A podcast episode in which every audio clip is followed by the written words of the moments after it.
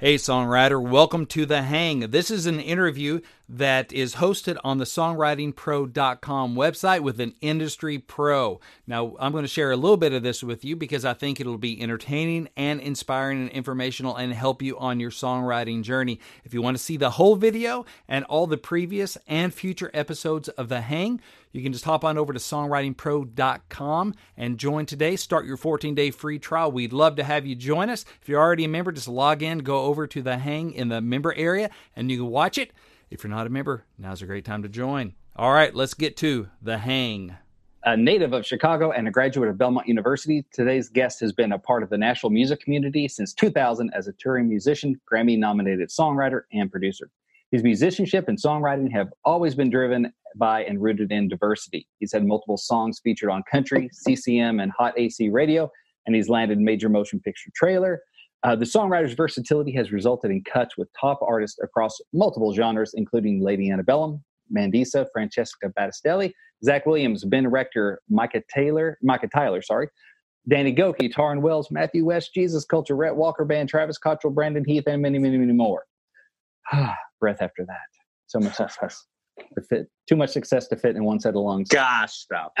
As evidenced by his uh, by some recent major trailer placements, uh, this guest continues to find success in the film and TV space with additional placements including American Idol, ABC's Station 19, Bachelor in Paradise, CMT's Music City, and many others. Jeff Pardo, thank you for hanging with us today.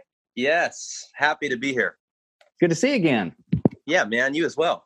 It's been a minute. All right, so Jeff, my goal for today, uh, for this hang today, is to inspire, educate, and motivate our fellow songwriters. Uh, yep. Basically, I just want to do that by having an honest conversation, by by keeping it real. You ready for that? Yes, sir. All right. So I like to start off with what I call the the cuts and the bruises. All right. So like your your one of your favorite stories of a cut of landing the song and then followed up by one of your favorite or most painful or most interesting you know we all have our baby bruises your bruise story of not getting the cut or some other music industry bruise just to show people that hey even when you're successful it's not an unbroken string of, of green lights oh is, man. you know yeah. not everything's wine and roses so um so if you might have one queued up hopefully what's a good cut story for you maybe your first one or just a, a big one yeah. Oh man. I mean, the one that jumps to mind immediately. So, so it's funny in that list of people you were reading, Ben Rector and Lady Antebellum were both on that list, and and mm-hmm. and um, a, a, few. I mean, it's a couple records back for them, but so I, I I'd written a song with Ben, who's become a good friend of mine, and and um, we wrote a song called "She Is" for one of Ben's albums. I mean, it would have been 20, 2011 or maybe a little after that, but it's an older song. And um, a couple years later, we got a call. Uh, so late, so Hillary specifically from from Lady A, but but I think the whole band had, has been fans fans of what Ben does for a long time, and they decided to cut "She Is" on mm-hmm. on their record. I think that album was called Seven Forty Seven, and uh, so I, I, basically it's it's it's it, that felt really good because it showed that there are moments where like songs can um, get connected with artists outside of the normal like let's pitch a song and let's you know i i, I mm-hmm. don't think um, i don't know if they would have cut that song if they'd been pitched that song.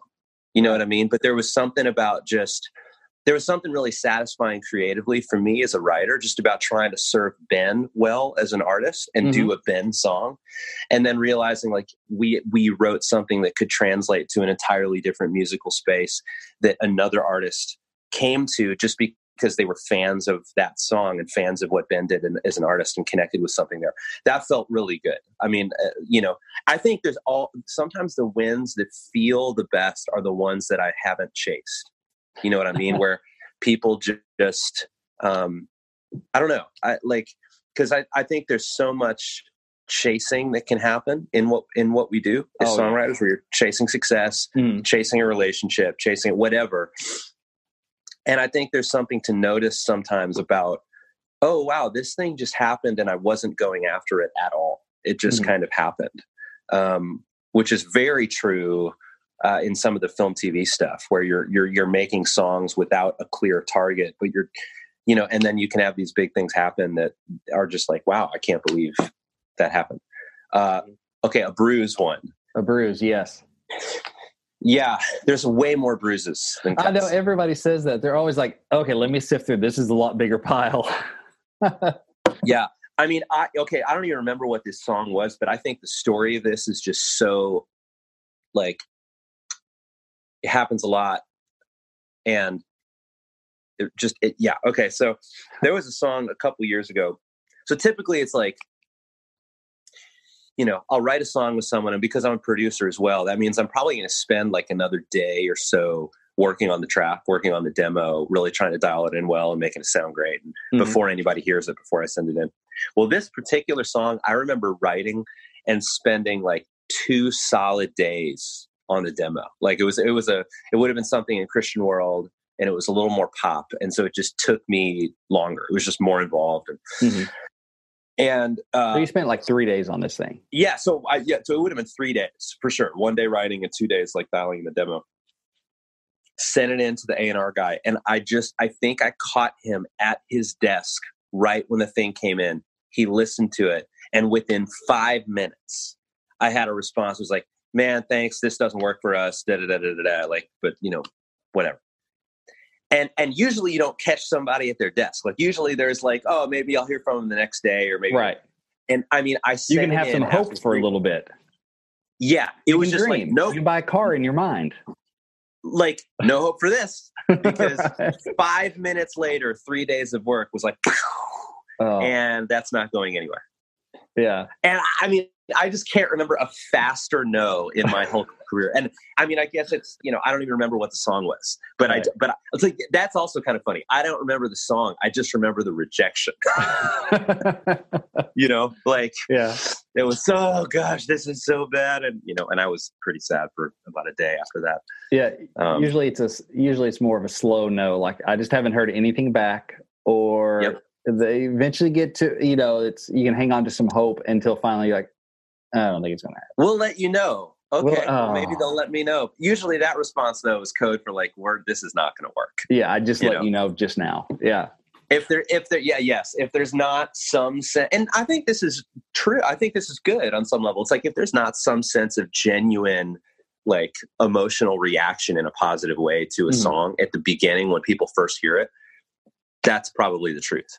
You know what i mean? Yeah. you're you're not going to convince somebody on listen 10 with something that you didn't convince them on with listen 1 you know what i mean i just think like that's mm-hmm. always the truth yeah especially in that kind of pitching situation. Uh, it made me mm-hmm. think about with the the Ben Rector and Lady A song that you know they're they're probably just spinning that record how many times, and I wonder you know did the song sneak up on them?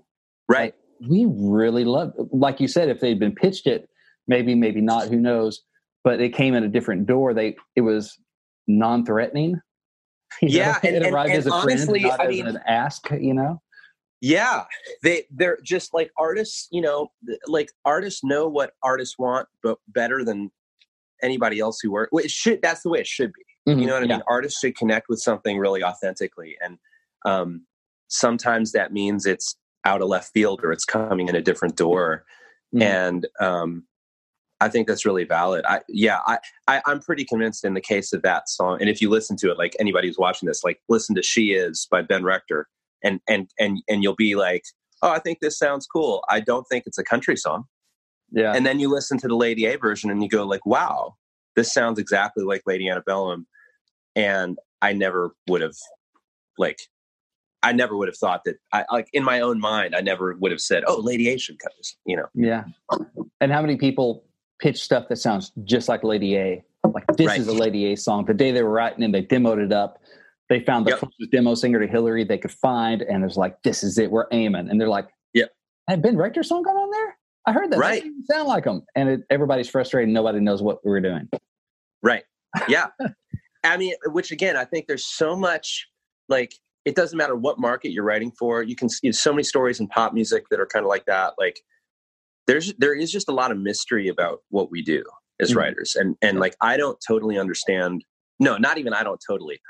I don't understand why things work and connect quite often. I, I can mm. feel like it's good, but um, you know, we are always tapping into something that's a little bit bigger than us, and mm-hmm. and the biggest hits in the world anybody eh, eh, if, if like if an artist is honest if a A&R guy is honest, if their team is honest, they had no idea that it mm-hmm. was going to be as big as it is. Like almost across the board, um, getting people to be honest sometimes is the harder battle there. Everybody right. wants to be like a genius in revisionist history mode, where it's like, yeah. oh yeah, I saw that coming. It's like, no, you didn't.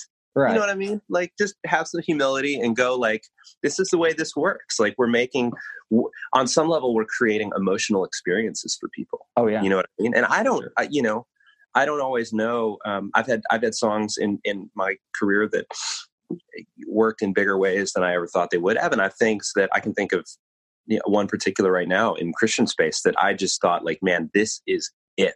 Mm-hmm. This is really going to work. And it hasn't, you know? And like, yeah that's okay. You know, that's part of the yeah. mystery. If you would like to hear the rest of this interview or hear all past and future Hang episodes, join songwritingpro.com today. Before we go, let's leave you with a little word from one of our members. This is Ted Swarmstead. I'm a songwriter in Cincinnati. Songwriting business is tough, as you know, and it's tougher if you're not in Nashville. But Brent Baxter and Songwriting Pro bring Nashville to you. Through his help, I've connected with publishers and artists, and I am building relationships that are getting me to where I want to go in the songwriting business. So I encourage you, if you want the odds to be in your favor, reach out to Brent and get into Songwriting Pro. Thank you very much. It's NFL draft season, and that means it's time to start thinking about fantasy football. FantasyPoints.com features industry leading experts and prognosticators using proprietary hand charted data to help you score more fantasy points. FantasyPoints.com is the place to go for whatever kind of fantasy football you play. Whether you play fantasy football, daily fantasy sports, or do a little bit of everything, Fantasy Points has the meticulously researched content to guide you to victory. And why wait for the fall? Fantasy Points also covers the new spring football league, the UFL. Join the guru, John Hansen, Scott Barrett, Joe Dolan, and other massive names in the fantasy football universe with an exclusive offer. Use code Pantheon for 15% off any fantasy points package, including the all-in package with access to every article, tool, and data nugget that Fantasy Points has to offer. That's fantasypoints.com and code Pantheon for 15% off at Fantasy Points. Fantasypoints.com. Code Pantheon. Score more fantasy points.